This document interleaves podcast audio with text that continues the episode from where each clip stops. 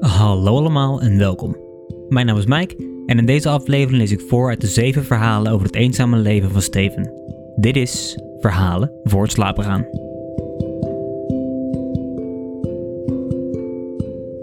Een tijd geleden schreef ik een reeks verhalen voor Vuurland.nu, een website waar jonge schrijvers hun stem kunnen laten horen. In aflevering 80 gaf ik al een korte introductie. Ik vertelde iets meer over de reeks en over Vuurland. Dus als je daarin geïnteresseerd bent, raad ik je aan die aflevering nog eens te beluisteren. Eigenlijk komt het hierop neer.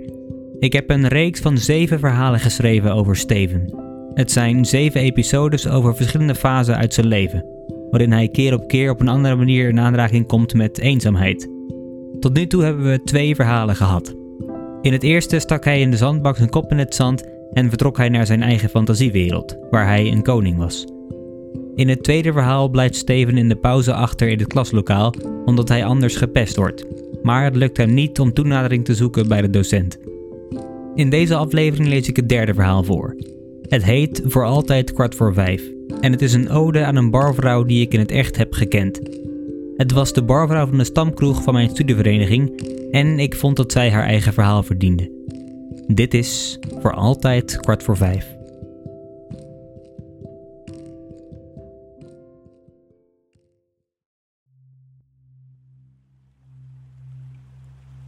Voor altijd kwart voor vijf.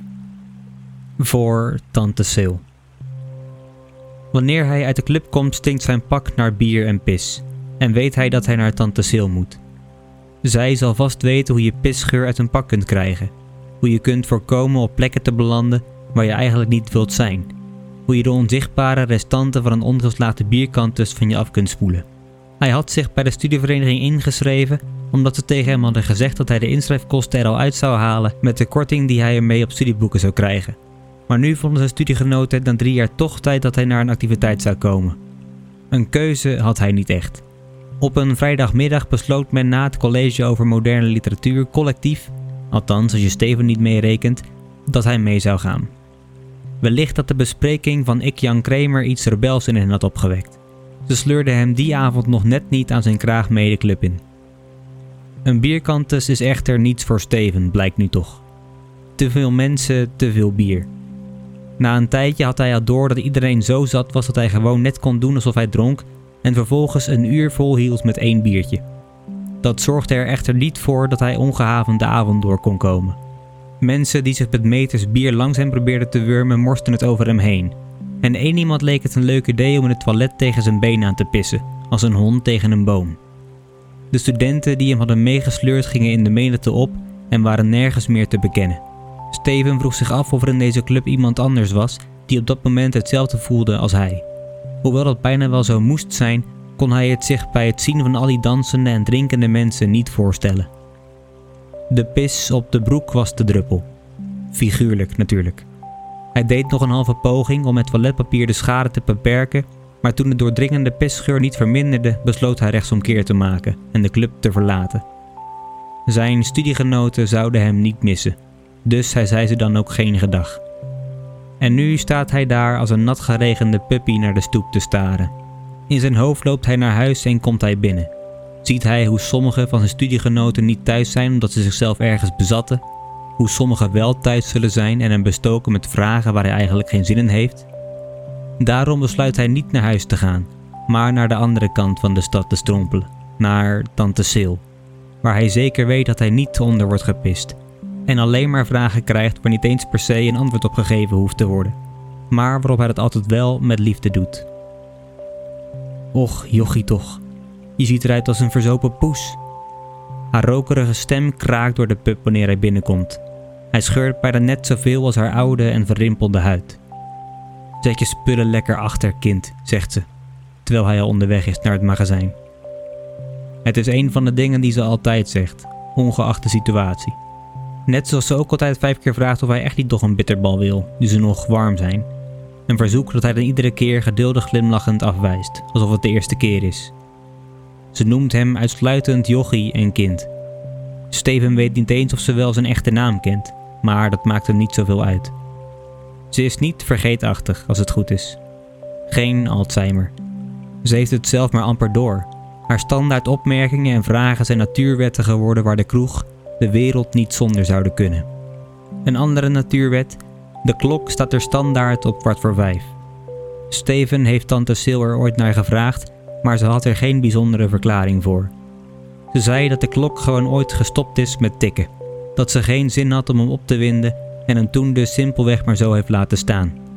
Een week later kocht Steven een fluthorloge van de markt voor een tientje, haalde de batterijen eruit en zette hem op kwart voor vijf. Hij deed hem om zijn pols en in de twee jaren die volgden is het aantal keer dat hij hem af heeft gedaan op één hand te tellen. Wat heb je in godsnaam gedaan, kind, dat je er zo uitziet? vraagt ze als Steven terugkomt uit het magazijn. Voordat hij kan antwoorden staat er al een glaasje cola voor zijn neus. Speciaal voor hem heeft ze Pepsi, de rest krijgt Coca-Cola. En is ze aan het ratelen zoals ze dat altijd heeft gedaan, al vanaf de dag dat Steven hier binnenstapt om te schuilen voor de regen. Ze vult zijn hoofd met observaties, vragen en ongevraagde levensadviezen, zoals alleen tante Sil dat kan, aan één stuk door. Ze vraagt hem naar de laatste verhalen die hij heeft geschreven. Hier is Steven altijd blij dat ze niet op zijn antwoord wacht en hij haar niet hoeft te vertellen dat hij eigenlijk al een tijdje geleden is gestopt met schrijven. En ze vraagt of hij al een boekcontract heeft. Ze vraagt hem hoe het gaat met zijn studie en of hij met Nederlandse taal en cultuur als studiekeuze dan ook docent wil worden. Ze vraagt hem hoe het staat met zijn liefdes, wanneer hij nou eindelijk eens zijn vriendinnetje naar de bar meeneemt. Het vriendinnetje dat hij overigens niet heeft en ook nooit heeft gehad. Ze zegt dat hij dunner is geworden, dat hij meer moet eten en vraagt of hij nog een bitterbal wil nu ze nog warm zijn. Ze zegt hem dat hij nooit moet veranderen, wat anderen ook tegen hem zeggen, en dat tante Sil altijd tante Sil zal blijven. Ze zegt hem dat hij nooit voor het geld moet gaan, altijd voor de liefde.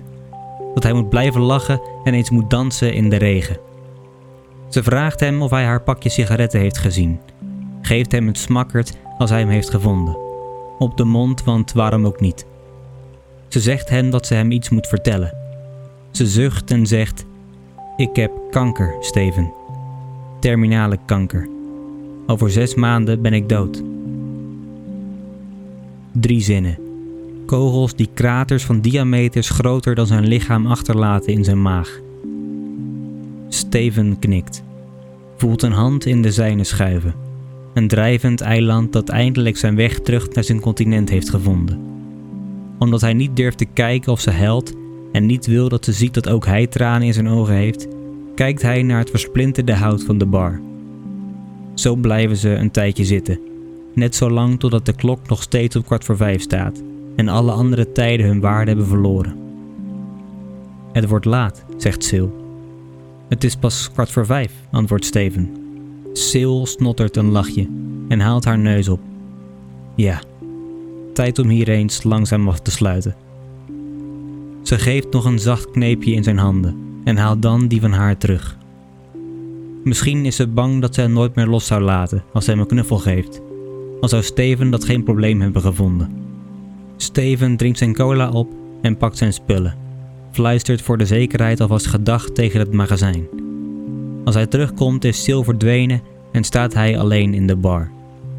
Hij wacht een tijdje, maar wanneer Sil na een kwartier nog steeds niet terug is, snapt hij dat het tijd is om te gaan.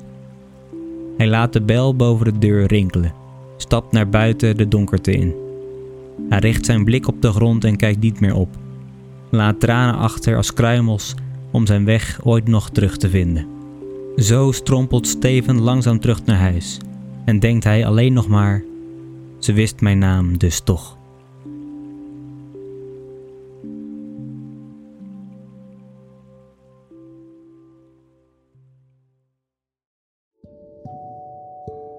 Dat was voor altijd kwart voor vijf.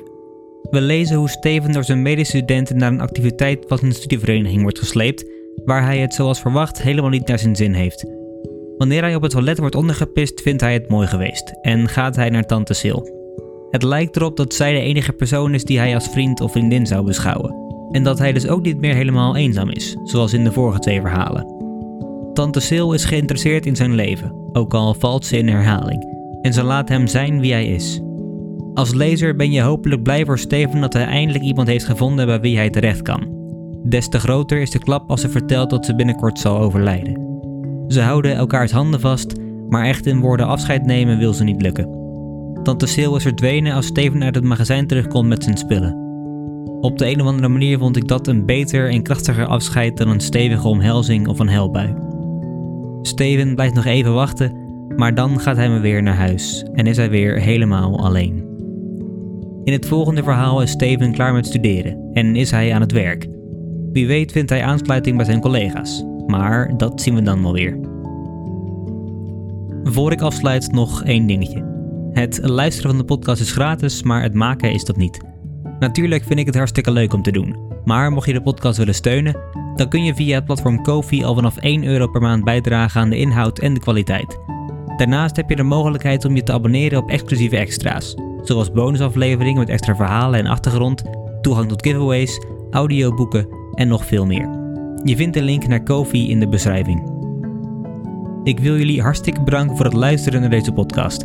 Voor achter de schermen, updates, vragen of opmerkingen kun je me vinden op social media onder de naam Verhalen wordt slapen gaan. En dan zie slash hoor ik jullie volgende keer. Voor nu, goede nacht, slaap zacht.